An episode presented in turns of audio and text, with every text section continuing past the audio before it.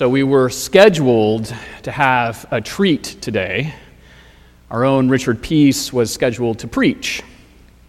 Unfortunately, Richard got diagnosed with shingles, which is, which is bad, but he is fine and he is on the mend. Um, his doctors say that he's no longer even contagious, but we decided to exercise caution. So you get no treat today. Um, just boring old me, and I am sorry about that. But I, I want to begin today with a remembrance.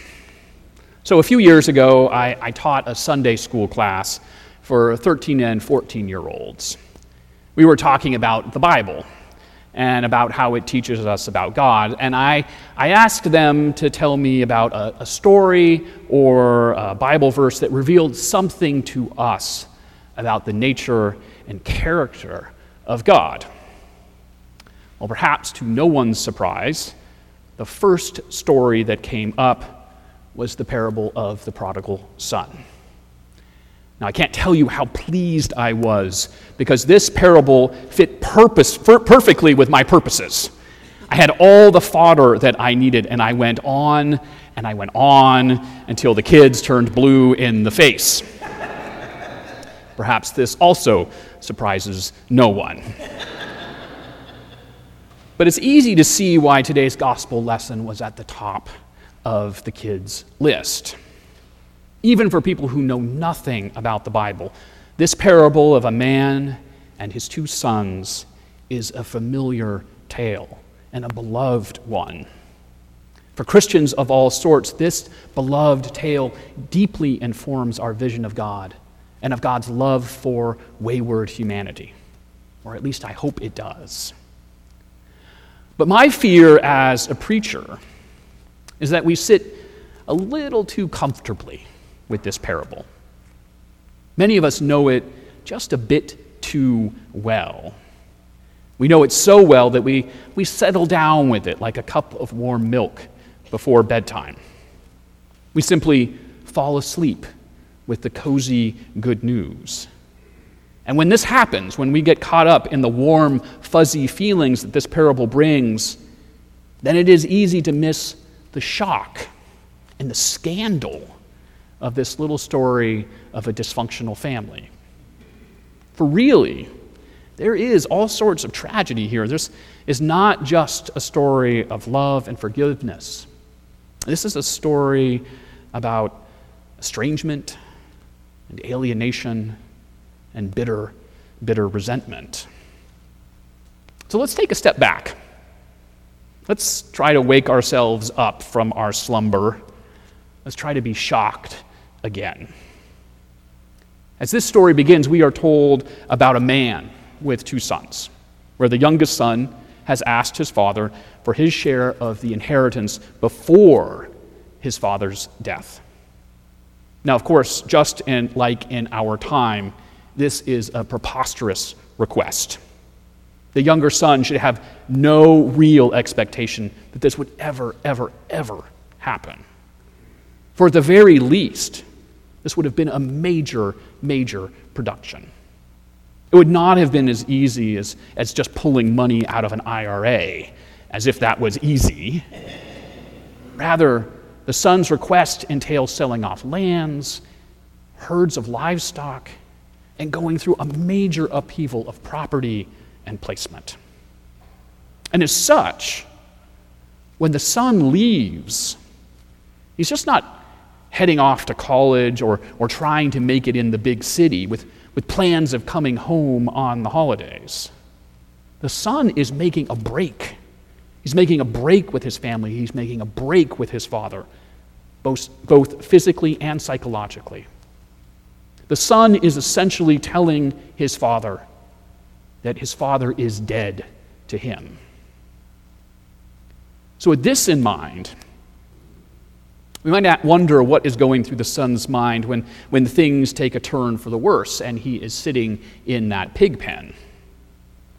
There could not be many indignities greater than caring for these unclean animals and for coveting the pig's slop. What motivates the, the son's change of heart? Is he really coming to his senses with a, with a genuine recognition of all the wrong that he has done? Or is he just humiliated and motivated by his empty belly? Jesus does not give us a window into the younger son's mind or soul. All we know is that he decides to return to his father and apologize. We do not know if this is simply uh, genuine remorse or if he is being completely and utterly manipulative. When the father sees his son coming down that road, the father runs out of the house to greet his wayward child. By the standards of the age, his father is a complete and total buffoon. This is no way for a patriarch to act. He has forsaken the dignity he should have had as a head of household. He gave it up the first time when he gave his son his share of the inheritance, and now, now he's making it even worse by running, running out to his son to embrace him and kiss him. The son who treated him like dirt. Moreover, he doesn't even bother to listen to his son's apology. Rather, he just instantly dresses up the kid in fancy clothes and calls for a feast. The original listeners must have laughed. They must have shook their heads in complete and utter disbelief when they heard this part of the story. This would never, never happen. And so, isn't, with this all in mind, isn't this isn't the eldest son at least a little bit right? Or doesn't he at least have a point? How can the father just let the son back in as if nothing has happened? At the very least, we know that love entails boundaries. We are not called to become doormats for God. There are times where we need to restrict a loved one's access to the inside of our homes or to the inside of our lives, even when those people are our family members.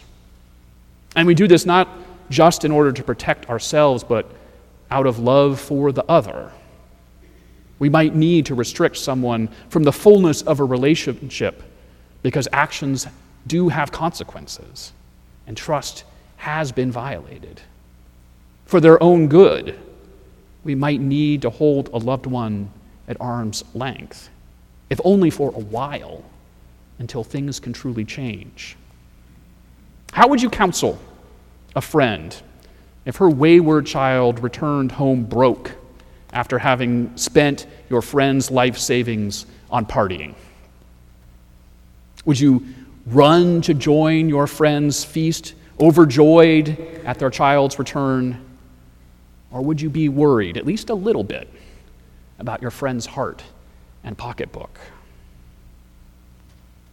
So I don't think that we should be Pollyanna about this parable. The father is a fool. The younger son is operating from a place of at least questionable motives.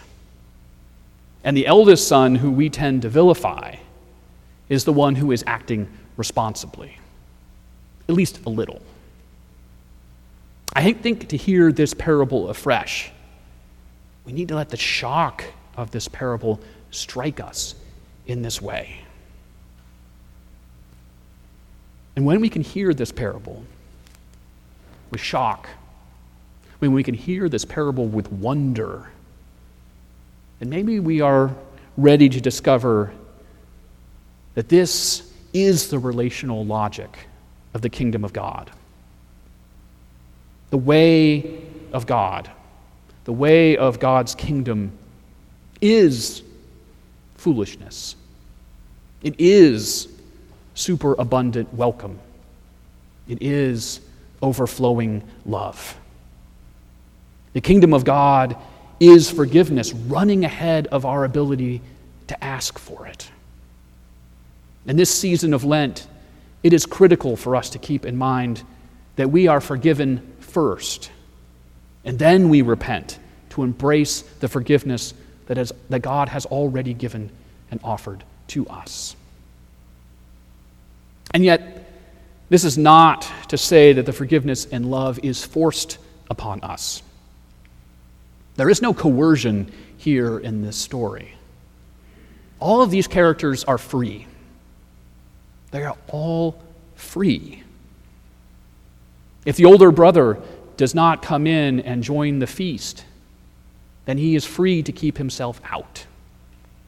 If the younger brother decides to turn around and abandon the father once again, no one will stop him.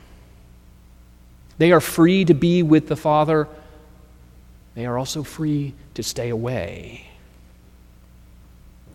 And yet the father is also free.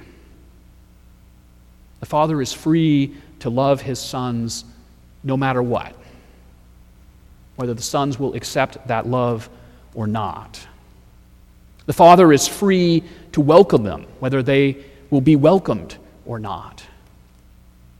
The father is free to love.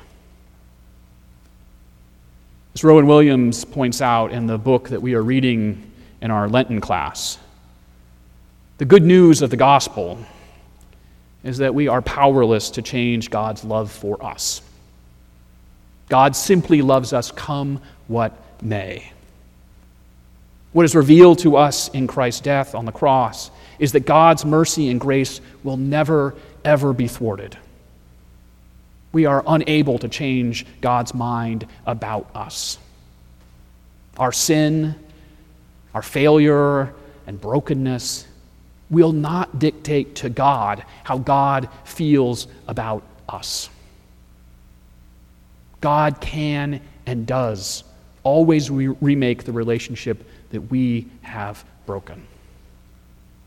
The cross is a sign of the freedom of God's love. When humanity rejected Jesus, we rejected the one who is the bearer of the love of God through his words and through his actions.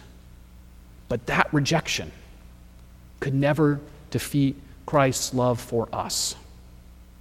For Christ's love, God's love, continues on as it always has. This, this freedom to love, is God's freedom and God's power. This is the freedom and power of God to vulnerably love us no matter what. Just as Christ is free to love, so too we are freed to love. Whenever and wherever there is love and acceptance and welcome, Jesus tells us that the kingdom of God is emerging, is, is breaking into our lives. When Jesus eats with tax collectors and sinners, Jesus is revealing the nature of God's love, God's love for them. And so, too, when we gather and we proclaim that all are welcome at Christ's table, we are proclaiming God's love for each and every person. Wherever there is love, God is present. For God's love slips in through the cracks whenever two people who have been estranged come together and begin again to reforge the bonds of connection and union. God's kingdom breaks in whenever any of us can hear that we are indeed beloved children of God, and that nothing about our past or our present or our future can change that reality or jeopardize our status as God's beloved children. That is true for each and every person. And this should indeed shock us. It should amaze us. For God is completely free. And in freedom, God chooses love. Amen.